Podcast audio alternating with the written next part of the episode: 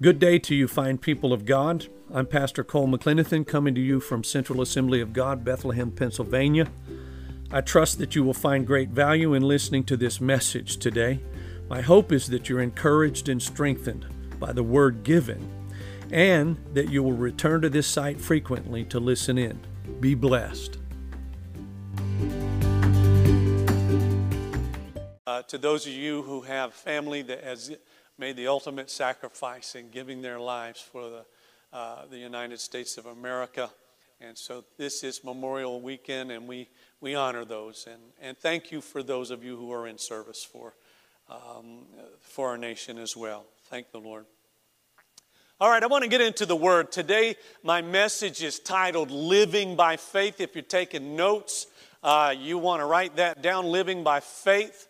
And um, I'm looking forward, by the way, I'm looking forward to next Sunday. We're going to have a Pentecostal blowout.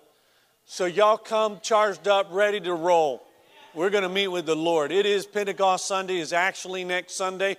And uh, so, we're going to have a blowout, expecting the power of God to just uh, come and visit us in a wonderful, wonderful way. Praise the Lord. There's an, uh, a special minister, a pastor, author, Patrick Morley, he writes these words Every rising tide eventually retreats to the sea. Whether it's the high winds of financial or family disaster, the stormy seas of broken relationships, or the washed away beaches of illness or death, we all live in circumstances that rise and fall like the tides. Inevitably, almost predictably, come the changes. Life happens, that's what he's saying. There are ebbs and flows. That's again a reference to tides. Tides come in, tides go out. If you've ever lived in or around the ocean in any capacity, you know that the waters rise, you know that they recede. Um, in January of 1993, Amy and I, um, we bought a 1980 Jeep Wagoneer. Back when they were the long ones, the big ones. And um, it was an ugly sky blue with a couple of rust spots on it. It was, it was almost embarrassing for me to, to buy, but uh, the purposes I had in mind for it, it would suit perfectly. And we got out of a much better looking one to buy that one, but it was because the first one was, uh, it had the big eight cylinder in it, and it was full time four wheel drive, and it was like it got 11 miles to the gallon on its best day.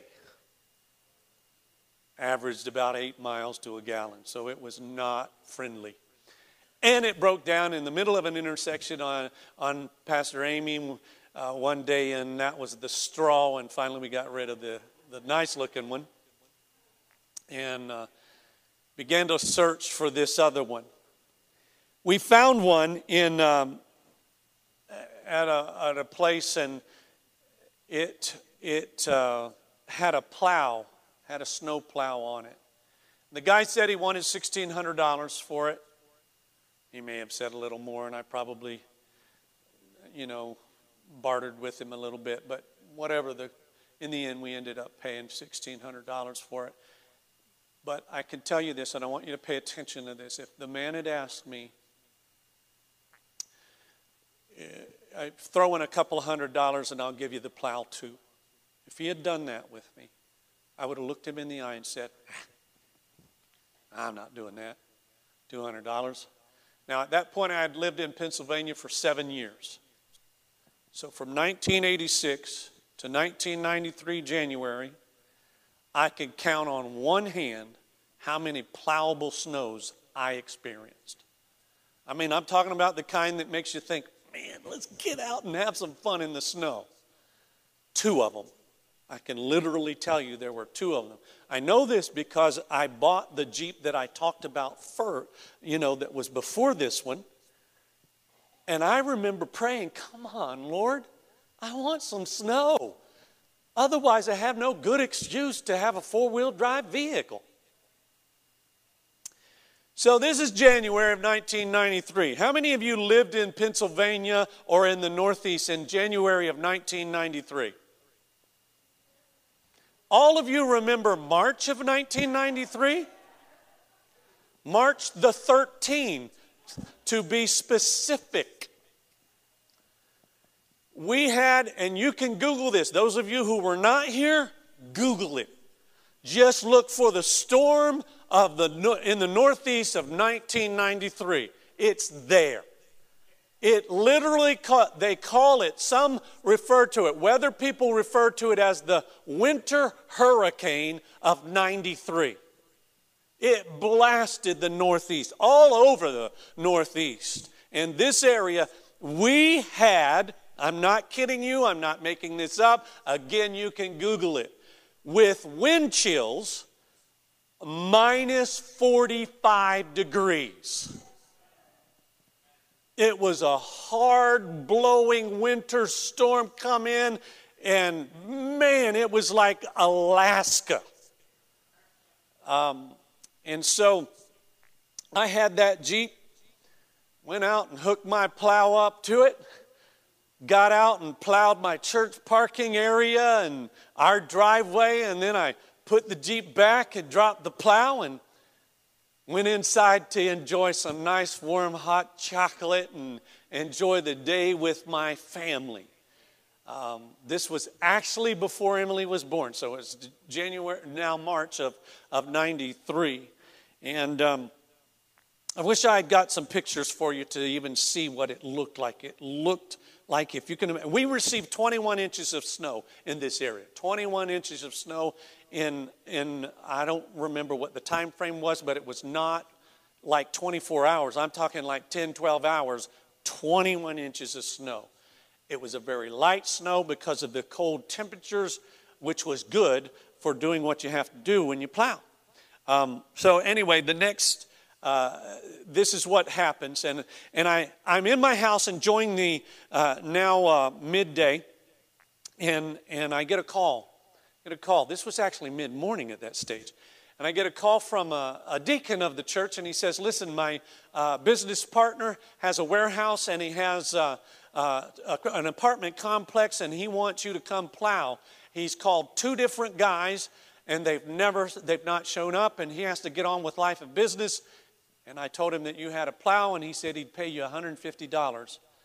And I thought for just about two seconds, and and, and uh, that time was 1993. We were in a church, it was a small church, and they were paying us get by money. And, and uh, so $150 for what I estimated two to three hours work was like, woohoo! Thank you, Jesus. So I want you to pay attention to the woohoo because I got in my Jeep, went over to the place, met with the people, he told me where I needed to go. I went to the apartment complex first. That's what he asked me to do. I made one run down the long stretch of the apartment complex, and I couldn't lift my plow up. I'm in a parking lot surrounded by snow and vehicles that can't move because of the snow that I'm about to or was about to try to move, and I can't lift the thing. I jiggled this and banged on that and got outside and act like I knew what I was doing trying to make it work and it never worked. I ultimately have to drop the plow in this parking lot. And I'm thinking, Lord, this was supposed to be a blessing. It's not now a blessing. This is a curse because of because I'm thinking I got to find who's to move a plow for you. It's not like you can lift it up and even put it on the bed of a pickup. I'd have had to have 25 people. These are, this is a snow plow, it's solid metal. And I'm going, Lord, I don't, come on, God. And so I have nothing, to, nothing I can do but to drop the plow at this point. I go home and I moan and complain for a little while. Call the same deacon that had said, Come on over and do this. And, and uh, I said, I don't know what to do. And he said, Well, what are you thinking? About? Maybe, maybe we can get it working and this and that. And, and uh, maybe it's frozen. And so that started trigger. But in, in the end, let me make a long story short. I took the Jeep without the plow to a place, a local place, the second stop, if you will, trying to find O rings. Uh, a plow is nothing more than a jack. That's what it has on it, but it's just automatic. It drives the fluids that make it go up and down. So um, I realized that there was a problem with it, and ultimately it was frozen. So I got out there with a hair dryer and thawed out my uh, the, the the jack realized that the problem was water in it, so I had to go fix some things. And, and one of the things that I needed was some new O rings. I'm telling you all this for a purpose. I drive to the place where I can buy these O rings, which amazingly is open. I have to park across the street because there was their place was, you know, snow is that deep anywhere you could park, and it was only a little storefront place with just little parking spaces in the front. So I couldn't even pull in there. So my buddy, the deacon, goes into the store to find these O-rings. While I'm sitting there in a unopened gas station, the owner comes over to me and says, "Are you going to be plowing?" I said, "Well, that's my intention should I get this plow working." And he said, Well, when you do, come back and plow this. I'll give you 25 bucks for plowing my lot. It's a little tiny spot. And the guy comes out, he has the O rings in his hand. And he said to me, You know, when we get this fixed, he wants you to plow his spot. I said, Well, now this is interesting. So we get the thing, actually get it fixed. I go plow the parking area. I originally picked up my plow and then did the warehouse. And then I come back and I'm plowing the, the one spot and I'm plowing the next spot. And while I'm plowing those two spots, I have no more less than three people that come by and say, When you get done, would you come plow my spot? And every one of them tell me, I'll pay you whatever. It's just this kind of thing going on and, and so that day, I made $1,400 on that day. Now, and, and the story doesn't end there because every time I plowed someone's spot, somebody would stop by, give me an address, and say, Could you please come plow our place? By the time three days were done, I was worn out, but I made $2,400 in three days. That is enormous when you're in a desperate position. Now, I tell you that story, it all worked out wonderfully, but the thing you need to capture in the moment, I did not feel like a man of faith and power. Did you hear what I said when I was sitting at the parking lot where I was going to have to unhook my plow? I was thinking, I'm going to have to have a tow truck come because that's the only thing that can lift this thing off the ground and tow it back to my place with money I now don't have. So uh, it was kind of a disappointment, and what you are hearing right now is that. Uh, I, my faith was weak. I was calling what I thought was a blessing a curse. Listen to the words of 2 Corinthians chapter 5 verse 7. The New Living Translation puts it this way, for we live by believing and not by seeing. Y'all, King James just knows what it you know what it says, right? We live by faith, not by sight. Live by faith, not by sight. And, and that's just saying again, we live by believing and not by seeing. And so what we have and what I am why I went through the trouble of describing that whole event to you is that this fight between the emotional and the irrational man. So that's where I begin today if you're taking notes this fight between the emotional and the rational man. When we are in uh, mental, spiritual battles, we really don't want to hear from the rational man. Somebody say amen. Yeah. You don't want to hear from the rational man. Philippians 4, verse 6 is how the scriptures put it. Don't worry about anything. Instead, pray about everything.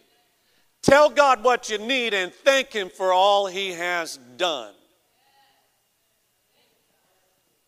While I am sure I prayed,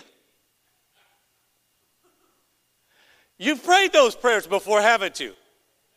Okay, go back to the. See, See, this, we all have the convenience. You have the convenience of the biblical history, and it makes it easy on you. Too easy. I'm taking you to a story that I walked out that when I was in the middle of it, I'm not claiming I'm a man of faith and power under great anointing. I wasn't thinking anointed thoughts at that moment while I'm unhitching my plow and it's 20 degrees below zero. I wasn't thinking, oh, Jesus, you're so good. You're a good, good father. It's who you are. I wasn't singing that. I was singing something more like hee haw. Gloom, despair, and agony on me. now it's going to be stuck in your head. I'll feed it. Deep, dark depression, excessive misery. If it weren't for bad luck, I'd have no luck at all. Gloom, despair, and agony on me. Yeah, some of you know it. So while I'm sure I prayed, I was anxious, I was angry, and I wasn't thanking the Lord. Somebody listening to me right now, you're in something just like this. This word is for you. And if it's not you in it right now, please listen. Please pay attention. You will be where I was at some point in your walk with God. I think it's safe to say that every one of us at times prefer to let the emotional man get out and run wild. Come on, ladies. Y'all with me on this one? There are occasions certain occasions, sometimes predictably, when the emotional woman wants to get out and run wild. Predictably, like monthly. That, you know, y'all could say amen because you know it's true. How many real people do I have in the church this morning? When you got something on your mind, it's coming out your mouth. And the emotional man will take the floor and he doesn't give up easily. It may be humorous now when we talk about it. It's even pleasant for me to talk about that story, but I'm telling you, while I was in the middle of it, I was not happy. So, how many of you need to know how to work through those emotional struggles when you're in the middle of the mess? That was a crisis moment for me. Thank God I can tell you I've grown since then. And so here's today's focus. How do I help you grow in a crisis when faith is on the line? And when your faith is challenged, you need to step up, and that's what I want to talk to you about today. So, what is the proper response? It's in the Word, 1 Peter 5, excuse me, 1 verse 7. 1 Peter 1 verse 7. We went over this, uh, just touched it last uh, Wednesday night. These trials, everybody say thank God for trials? No, don't say that. These trials will show that your faith is genuine. You do need them. It is being tested as fire tests and purifies gold, though your faith is far more precious than mere gold. You hear what he's saying? Than mere gold? Than stuff?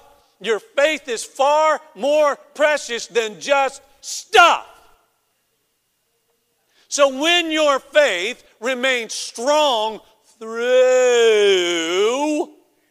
many trials, it will bring you much praise and glory and honor on the day when Jesus Christ is revealed to the whole world.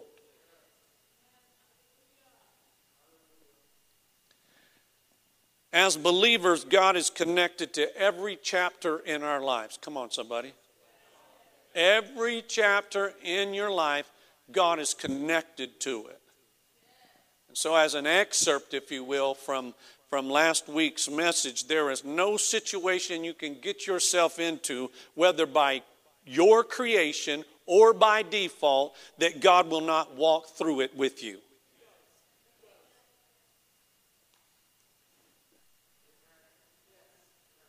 God will walk through it with you.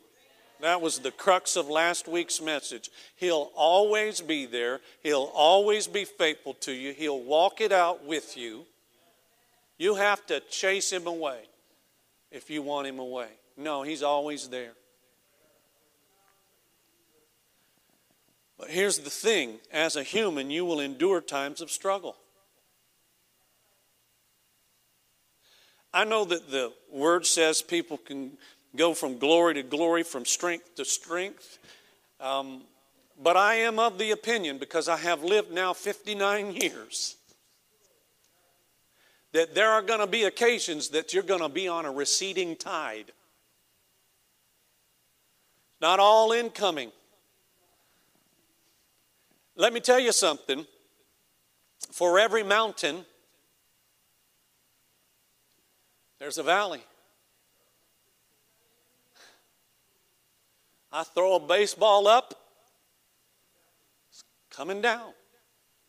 There are rhythms to your life when things are going wonderful, and there are rhythms to your life when things are not great. God is still God in the midst of all of it, and He will walk through all of it with you. Uh, uh, Henry Wadsworth Longfellow wrote, Into each life a little rain must fall. Now, I know that's just a poet. I think the, I think the poem was titled um, Rainy Days. I think that's the actual title to it Rainy Days. And, and, and so, you, all of us want to live in the good stuff. All of us want to embrace the good stuff. Peter was elated walking on the water. But thank God Jesus was there to pull him out of it, get him back in the boat. So recognize that when trouble comes, this is the time for your faith to shine. When the trouble comes, this is the time for your faith to shine. Isn't that what 1 Peter 1 verse 7 is talking about? That God wants to perfect your faith. So your faith will come under trial at times. It, it's not a trial if it's not difficult.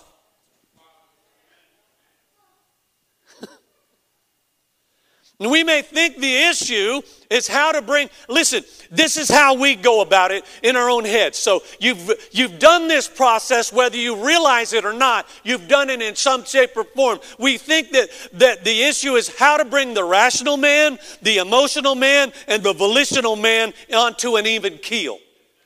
The, uh, the volitional man, that's just the guy that makes decisions in your head. Your will. That's volition. We, we practice our church volition by determining we were opening our doors on May the 10th. Our will. We made a decision. And so we, we think that the issue is the rational man, the emotional man, the volitional man. We seek to reconcile those differences in, in this area within us, usually by making a change. But either path you take is a change. So change itself is not the issue. Let me relate this to you with a funny story from our life. Around the year 2000, my wife uh, was, was hospitalized. And um, she, she was there, and the expected stay was just a few days. But I, I want you to know about the woman who was in the other bed. She was a moaner. She was a vocal moaner. Let me explain it to you this way every five seconds. Ah. Ah. Ah. it sounded like a woman was a ghost. And I have my three small children standing there with me. They're all standing there with me. We're having a conversation with their mom. And, oh.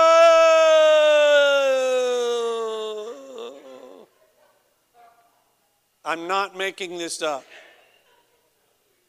At one point, the woman did this.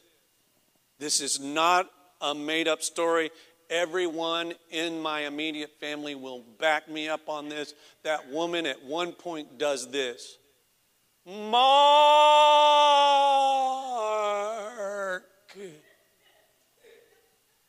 My oldest son's name is Mark.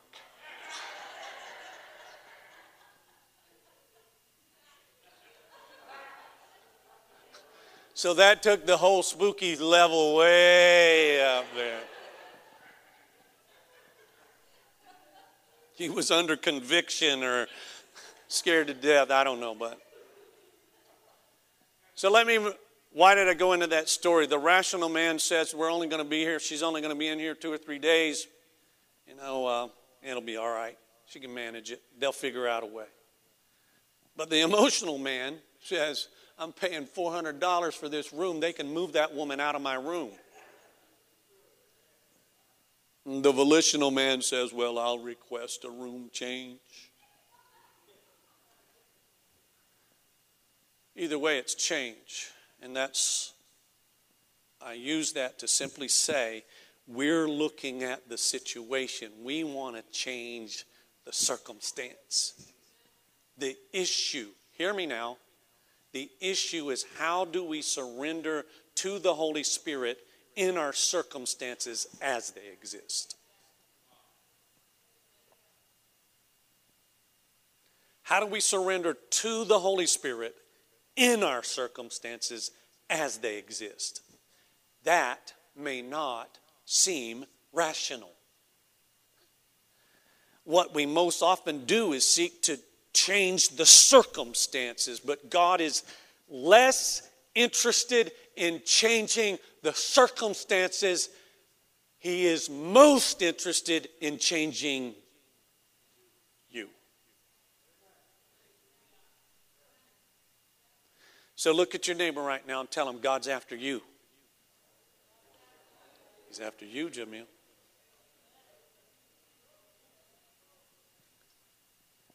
So, this is my third main point. What is God after? The, the emotions, the mind, or the will? How many of you have been told at some point in your Christian life or your walk with God not to live by your feelings? How many of you in this place are saved? Raise your hand, please. If you've been in the church more than three days, somebody's told you. You can't live by your feelings. That's the opening verse. We walk by faith, not by sight. You can't buy, walk by what you feel. So it's true. We cannot trust the emotional man. But hear me when I say this again, if you're taking notes, it is equally true that you cannot trust the rational man. You see, the rational man acts on human knowledge, not spiritual understanding. I think that's good. I'm going to say that again. the rational man acts on human knowledge, not spiritual understanding. You see, the scriptures command growth in spiritual knowledge. Paul prayed. Hear what Paul prayed in Colossians 1 9. He did it this, he said it this way I'm asking God to fill you with the knowledge of His, capital H, will through all the spiritual wisdom and understanding. Colossians 1 9. If you're taking notes, write that down. Colossians 1. That's what Paul prayed to the church in Colossae. What is the spiritual knowledge as it relates to life issues and struggles for us? You know the verse. It's Hebrews 11, verse 6. It is impossible to please God without faith. That's spiritual knowledge. That's what Paul's praying to be filled with for the people in Colossae. Rational man cannot be trusted any more than the emotional man can be trusted.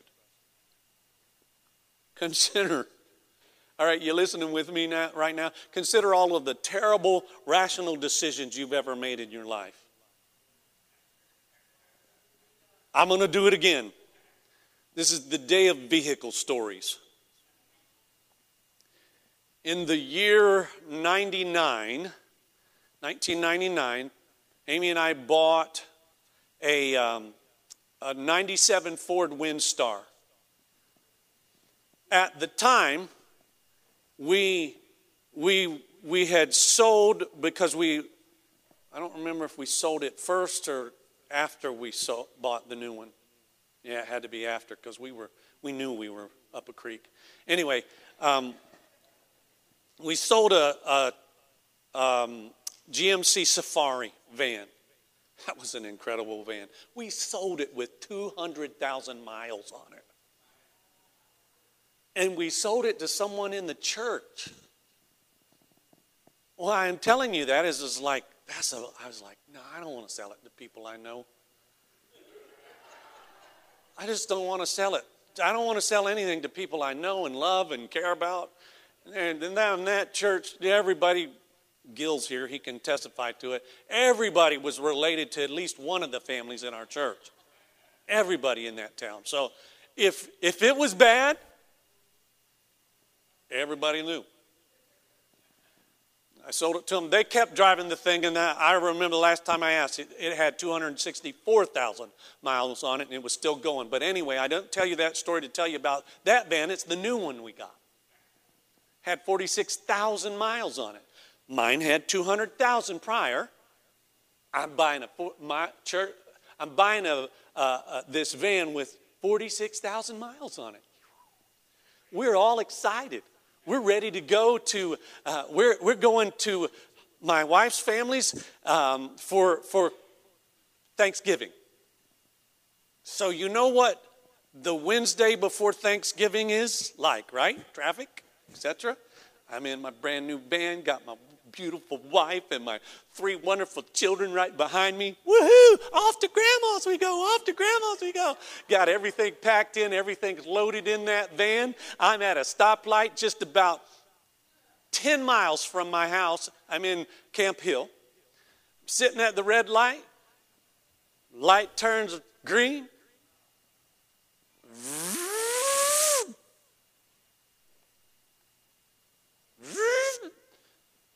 A lot of noise, no go.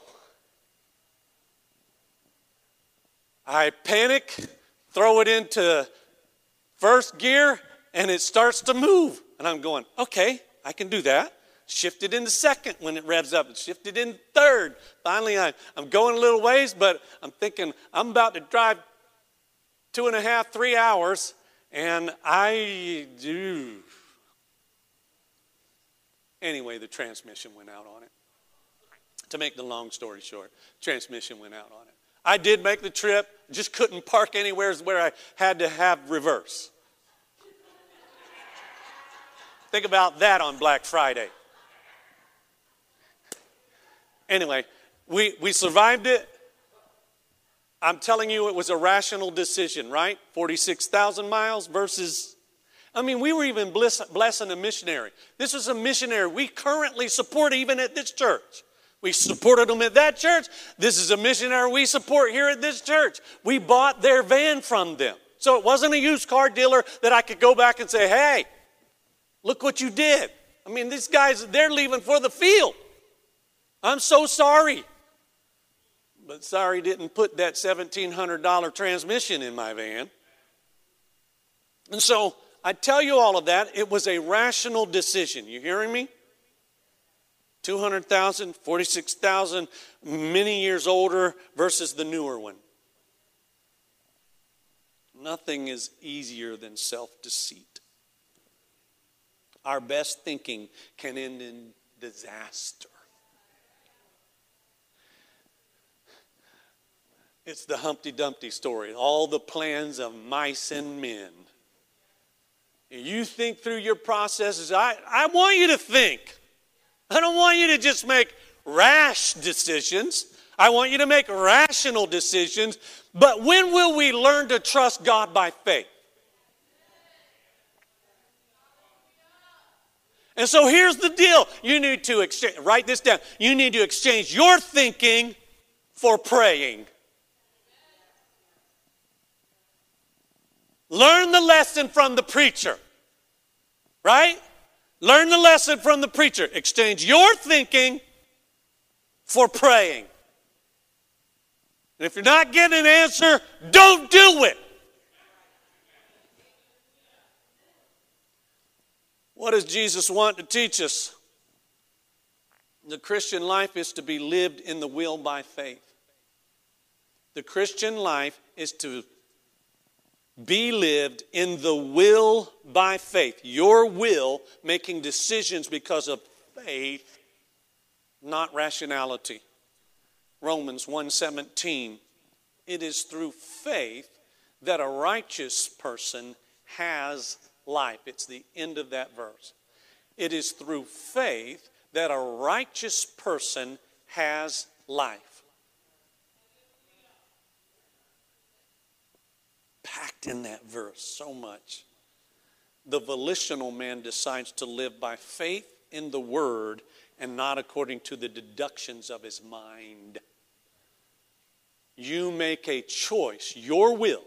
You make a choice in your will to live by faith according to the word, not according to your thinking processes. When rationality clashes with the word, leave your suspected genius behind. At the end of the day, faith is more important than rationality. And faith always triumphs over circumstances. Faith always triumphs over circumstances. That's a good word. Faith always triumphs over circumstances. Faith always triumphs over COVID 19. Leave, your, leave, leave some room in your thinking for spiritual mystery. There's a reason I said that, but I'm going to repeat it before I say it again. That leave some room in your life for spiritual mystery. Why do I say that? When we bought the Jeep in my opening, I'm going to take you back. January of 1993 is when we bought it. Is it possible that anyone in here remembers the winter of 1993 into 94? We got 50 15 plowable snows. I now have a working plow. And lots of people that now know me, every time it snowed, I made $400. Do the math. Do the math. I'm good. I'm doing good. Hallelujah. I'm blessed. Lord. We bought a brand new washer, dryer. We bought a brand new bed. I mean, we were sleeping on some kind of mattress. Probably somebody gave it to us. I even brought her a replacement diamond for the ring that she, she had lost the diamond out, and it was so tiny we couldn't have found it anyway. But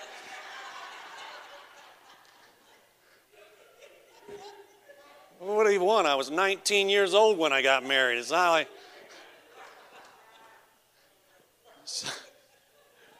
We at least went down and bought her a diamond that you could see in the ring, you know.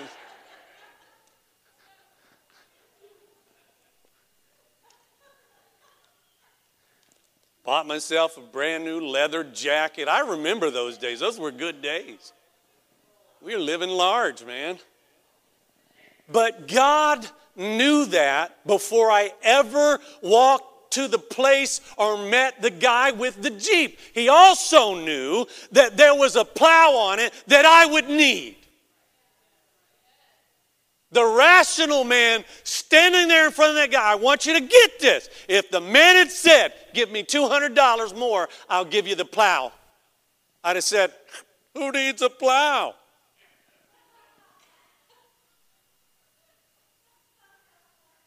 Never quit on faith, church.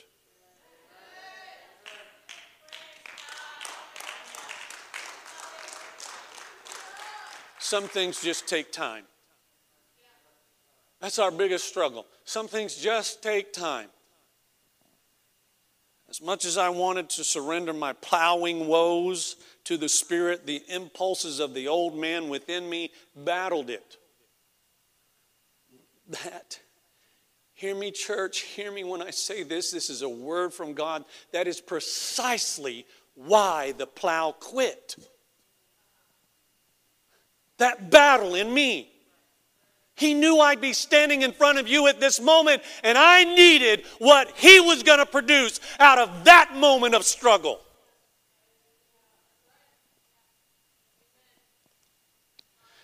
You can rationalize this any way you want. You could think, well, the guy who owned the Jeep before me probably knew that the plow wasn't that good. You could think, that I should have known better, that, that, that I should have had to think service before I needed it. I didn't think I was going to need it, period. But God's point is the first point and the only one that really matters. Your faith, when it is put under the microscope, when it is put under the pressure, the fire will come out as pure gold. That's what God was after. God knew where my faith character was weak, where I wasn't fully surrendered. So I've told you all of these stories in between this to tell you that I have never, I will never go back to trying to figure out stuff. I'm not telling you I don't think about stuff. I, of course, you're a human. You need to think about things. And, and yeah, you go to people, talk to counselors, get wisdom. Yes, yes, yes. That's all in the Word, too. But in the end, what matters the most? Finding out what God wants. What, what's God's story in this? He knew. He knew. And I had that, that Jeep when we went to the next church. I, I had that Jeep in 1996. Bigger than the other one. 1996. 48 inches in what was it? 24 hours or 28 hours, something like that. 48 inches of snow. 48 inches of snow. I was plowing like every two hours because you can't do it with the little old Jeep, if you will, and keep up with the church parking lot. God knew all of this. So, in the final analysis, come on, Pastor Mackay, it is not all that important that you and I understand every detail of our lives.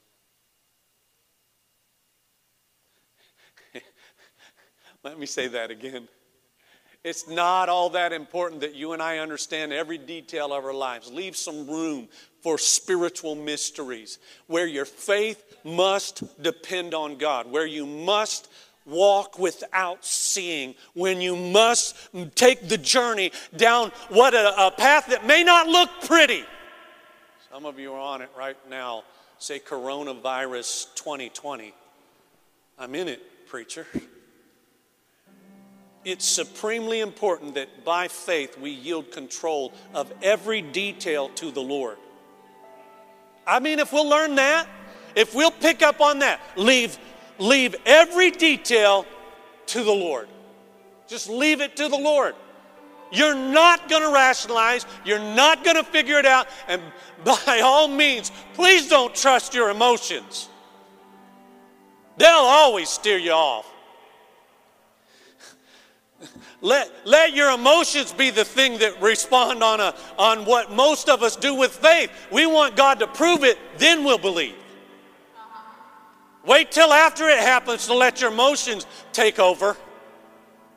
Then you can shout, dance, and rejoice in the Lord. It's supremely important that we develop our faith so that when faith problems are real problems, when real problems arise, we have faith fortitude.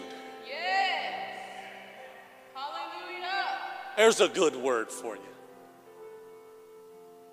Faith fortitude. Turn to your neighbor right now and say, Do you got it? Faith fortitude?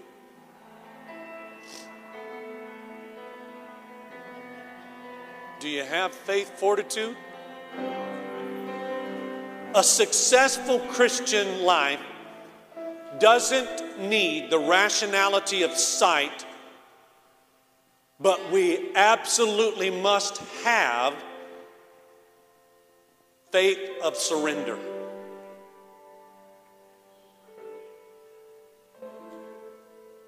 Surrender to God's plan. Listen to me. Everything that enters, your life is Father filtered. Somehow or other, if it gets to you, God is aware. He's not caught off guard, He is aware. And so, what you have to tell yourself if I'm in the middle of a mess, God, what are you after right now? What are you working on right now? What are you dealing with right now?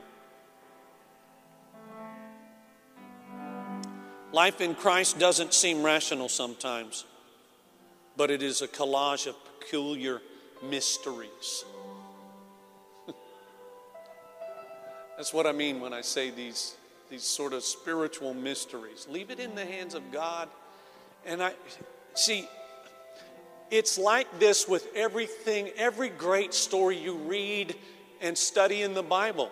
It's the same thing as what I've just related to you. You have the convenience of hindsight. I have the convenience of hindsight. I'm telling you what it looks like from the way on the other side of it while you're walking in the middle of your mess right now and you can't see it clearly. I'm telling you, the Lord knows where you're at. He knows what you're walking through. He knows how difficult it is. He knows the pain you're enduring. He knows everything about it and He has a plan. And all God is asking for of His people is to simply do this simply say, Okay, Lord, I don't understand it. It doesn't look good to me. In fact, God, this doesn't feel good. I don't like the idea that I'm leaving my plow here right now, but I trust you. That's what He wanted me to say. That's what He wanted me to say. I didn't do it.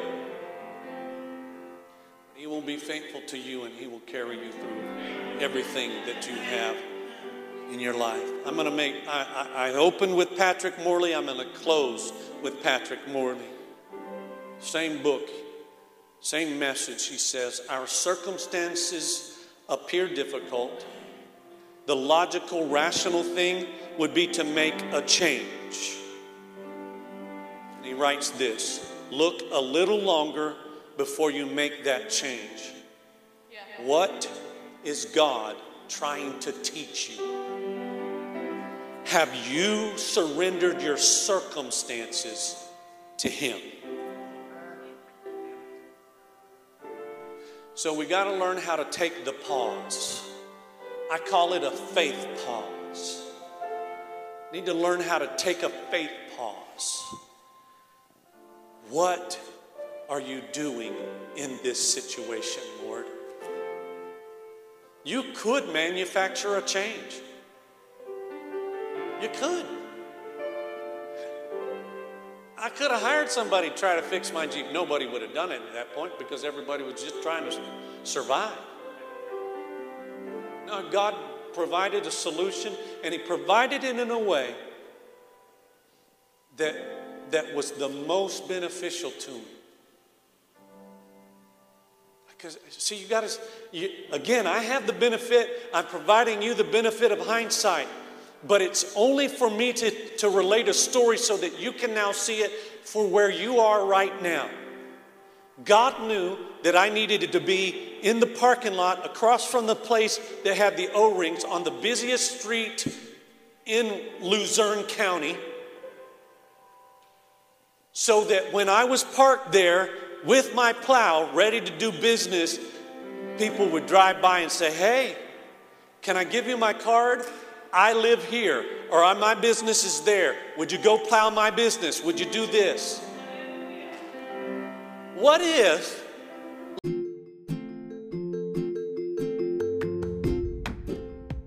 I hope you've enjoyed today's message and that it has been a blessing to you. Thank you for listening in. If you have met Jesus Christ as your Lord and Savior, would you please connect with us either at our website, www.centralfamily.net or perhaps give us a call at 610 865 0577. We'd love to hear from you. Also, if this has been that kind of a blessing to you, would you consider blessing us with a financial gift to make it possible for us to continue to do what we're doing here in taking the gospel not only to the Lehigh Valley but around the world? We want to do our part in reaching uh, the people that God has entrusted to us with the gospel of Jesus Christ, you can help us with your financial gift or sowing a seed to this ministry. God bless you. Have an amazing day. Remember, you can reach us and give through www.centralfamily.net.